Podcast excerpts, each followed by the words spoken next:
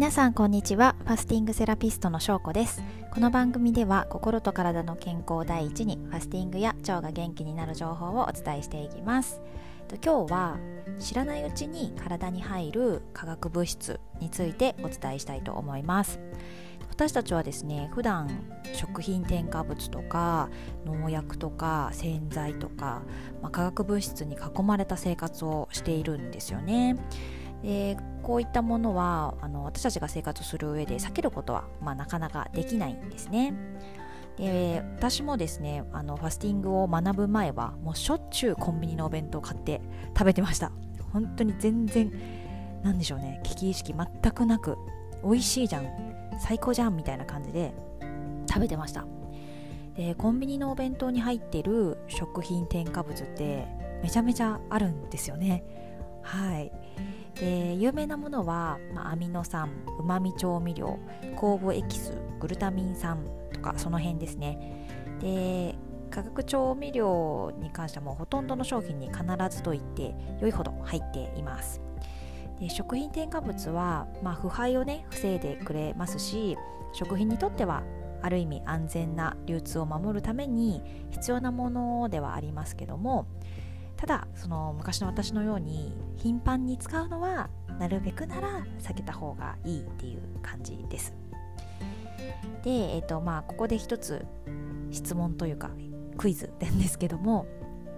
この食品を作る際に加工とか保存とか味付けのために使う保存料とか調味料とか着色料とか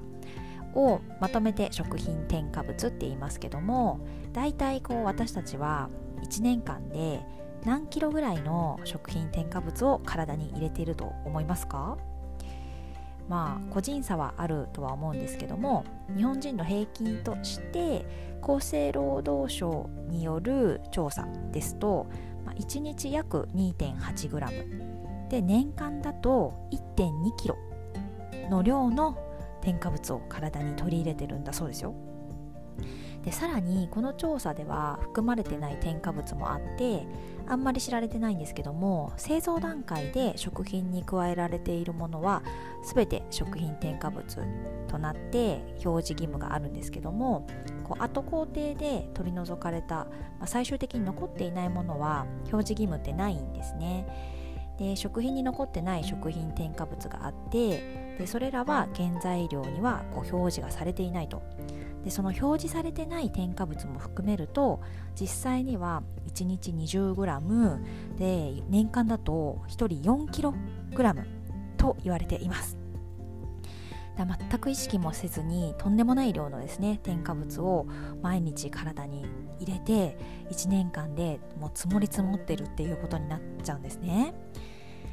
で、えっと、現代社会で生きていく上では食品添加物を一切取らないっていうのはま残念ながらほぼ不可能だと思ってください。いや難しいですよね。うん。だし添加物とか気にしすぎるとやっぱ食事が楽しめなくなっちゃうしいや毎回毎回完全食みたいなのを準備するのも大変じゃないですか。いや私自身もこう勉強して分かっちゃいるけどまあ、未だにあのコンビニで弁当を買うことありますからねどうしてもっていう時はやっぱり食べることも全然ありますでただ、えー、食べてもいいと思うんですけどもこれを放っておくと1年間でその4キロの添加物が体に溜まっていってしまうってことになっちゃうので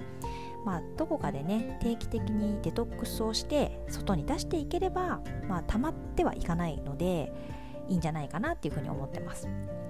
だから、えーと、食事を楽しんだりとか、まあ、普通に生活しつつ定期的にファスティングをすることであの溜まっていかない、うん、だから溜まったことによる病気っていうのは防ぐことができるのでなんかそれがいいんじゃないかなって 思ってます、まあ、我慢せずにもう好きなように食べるだけどちゃんとあの外に出すっていうタイミングを作るみたいな感じですね。で本当にまああの私も今2ヶ月に1回っていうペースであのファスティングをやっています。で普段はまあそこそこ娘には健康おばさんとか言われてるのでそこそこまあ気にはしていますけどもそういったまあコンビニ弁当も食べるし、まあ、ケーキとかも食べるしなんかもうお酒も飲むしもう絶対に全て排除とかってしなくってもまたファスティングするしなっていう感じで あの日々の食生活を楽しめているのであのそういう感じがいいんじゃないかなと思っております。はいでえっとまあ、添加物に関してなんですけども今日ざっと伝えましたけどもなんか一応知識として知っておいて損はないと思うのであのもっとですねあの代表的な食品添加物とそのリスクについてもちょっとお話をしたいなと思います。で、えーと、ちょっとまあ長くなっちゃうのでこれはまた次回に改めてあの別枠で撮ろうと思います。はいということで、まあ、今日は、えー、添加物ですねあ、まあ、食品添加物が1年間で4キロぐらい取っちゃってるんだよっていうお話と、まあ、なので定期的にデトックスしようねっていうお話をさせていただきました。えーと、9月13日から私また3日間のファスティングしますのでなんか一緒にやりたい方はお声かけいただければと思いますはいじゃあ今日も最後までお聴きいただきありがとうございました。また明日も聞いてください。では失礼します。thank you